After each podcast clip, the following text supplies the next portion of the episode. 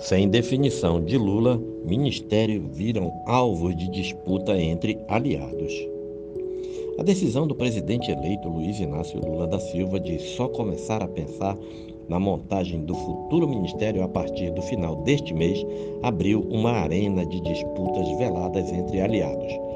Na busca por espaços na esplanada, personagens importantes já começaram a se movimentar, especialmente mirando as pastas da Casa Civil, Fazenda, Justiça e Segurança Pública, Agricultura e Cidadania. Por outro lado, ministérios chave como saúde e educação não aparecem na prateleira de preferência de alguns dos principais nomes que almejam postos de destaque em 2023. Três petistas de confiança de Lula estão de olho nos ministérios da Fazenda e da Casa Civil, considerados os mais relevantes do Executivo. São eles o ex-ministro da Educação Fernando Haddad, o ex-ministro da Saúde e deputado federal Alexandre Padilha e o senador eleito Wellington Dias. As ambições dos três, contudo, contrastam com as funções para as quais foram designados na transição. Padilha vai participar do grupo temático da saúde, enquanto Haddad auxilia na montagem da equipe da educação. Reservadamente, ambos indicam que não gostariam de voltar às cadeiras que já ocuparam. A Dias foi dada a missão de articular junto ao Congresso, novos espaços no orçamento. Dono da caneta, Lula não sinalizou quem seria seu preferido e já avisou que só tratará do assunto ao retornar da COP27, no Egito. Ele só deverá chegar ao Brasil no dia 19. Quando eu voltar do Egito, vou começar a pensar na montagem do ministério, disse o petista na quarta-feira. Internamente, há a clareza de que a escolha para a Fazenda é a mais delicada. O futuro titular tem potencial para acalmar ou afugentar de vez o mercado financeiro. O setor ainda apresenta forte desconfiança em relação a Lula e anseia por um ministro de perfil liberal, como o ex-presidente do BNDES, Pércio Áridas, integrante da equipe de transição. Ontem, no mais recente episódio que gerou incômodo na Faria Lima, o presidente eleito criticou o que chamou de tal estabilidade fiscal e o teto de gastos. A declaração ampliou as perdas da bolsa, que caiu mais de 4% e empurrou o dólar a 5,39.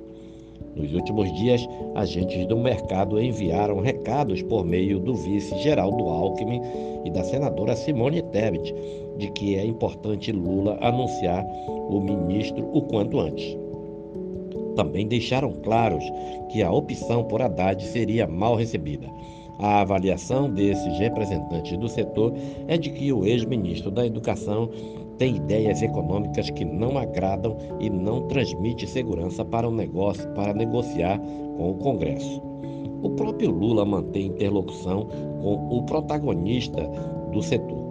Ele se reunirá em breve com o presidente do Conselho de Administração do Bradesco, Luiz Carlos Trabuco, com quem já se encontrou na festa de aniversário de Alckmin no domingo. Para além da Fazenda, outros nomes de confiança de Lula já se movimentam em busca de uma cadeira na esplanada, como o senador eleito Flávio Dino. Ele é um dos poucos aliados que já tiveram a presença na equipe ministerial assegurada por Lula. Dino trabalha para que o petista mantenha sob o mesmo guarda-chuva as pastas da Justiça e da Segurança Pública, que ele estuda desmembrar. Na quarta-feira, Dino acompanhou Lula em visita ao Supremo Tribunal Federal e, num gesto simbólico, foi escalado para falar com a imprensa sobre a reunião que eles tiveram com os ministros da Corte. A necessidade de construir uma base forte no Senado, caso em que o PL, partido do presidente Bolsonaro, terá a maior bancada a partir de 2023, pode impedir a ascensão de Dino. Neste caso, o ex-ministro do STF, Nelson Jobim, é tratado por integrantes do PT como uma alternativa. Entretanto, ele afirmou a, colun colunista do Globo Bela Magali que pretende continuar trabalhando na iniciativa privada. que correndo por fora está o advogado Marco Aurélio de Carvalho, próximo a Lula. Ele coordena o grupo Prerrogativas, entidade que reúne juristas, juristas críticos à Operação Lava Jato, da qual o petista foi alvo. Carvalho articula para que o ex-assessor da presidência durante a gestão Dilma Rousseff, Jorge Messias, seja o advogado-geral da família, da União. Simone Tebet, escalada para o núcleo das Políticas Sociais da Transição, já disse que se identifica com o Ministério da Cidadania, responsável pelo Bolsa Família.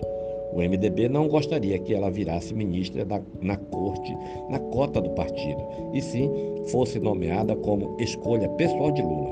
Os MDBistas pretendem indicar um outro quadro, não definido.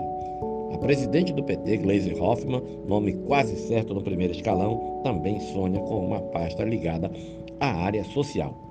A corrida ao poder deverá ganhar cada vez mais participantes. O PSD, por exemplo, ambiciona pelo menos duas cadeiras de relevância na esplanada. Um dos cotados é o senador Otto Alencar, da Bahia, que já confidenciou a aliados o desejo de atuar na área do desenvolvimento regional. Outro quadro da legenda, o deputado Pedro Paulo, do Rio de Janeiro, surge como alternativa. Há ainda candidatos para o Ministério da Agricultura, como o senador Carlos Fávaro, do Mato Grosso. Pesa contra ele, no entanto, o fato de sua suplente, Margarete Buzetti, do PP, ser identificada com o bolsonarismo. Fávaro não está sozinho.